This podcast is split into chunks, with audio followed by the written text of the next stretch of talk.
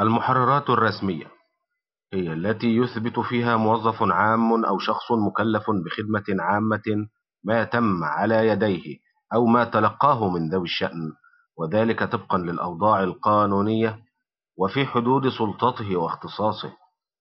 فإذا لم تكسب هذه المحررات صفة رسمية فلا يكون لها إلا قيمة المحررات العرفية متى كان ذو الشأن قد وقعوها بإمضاءاتهم.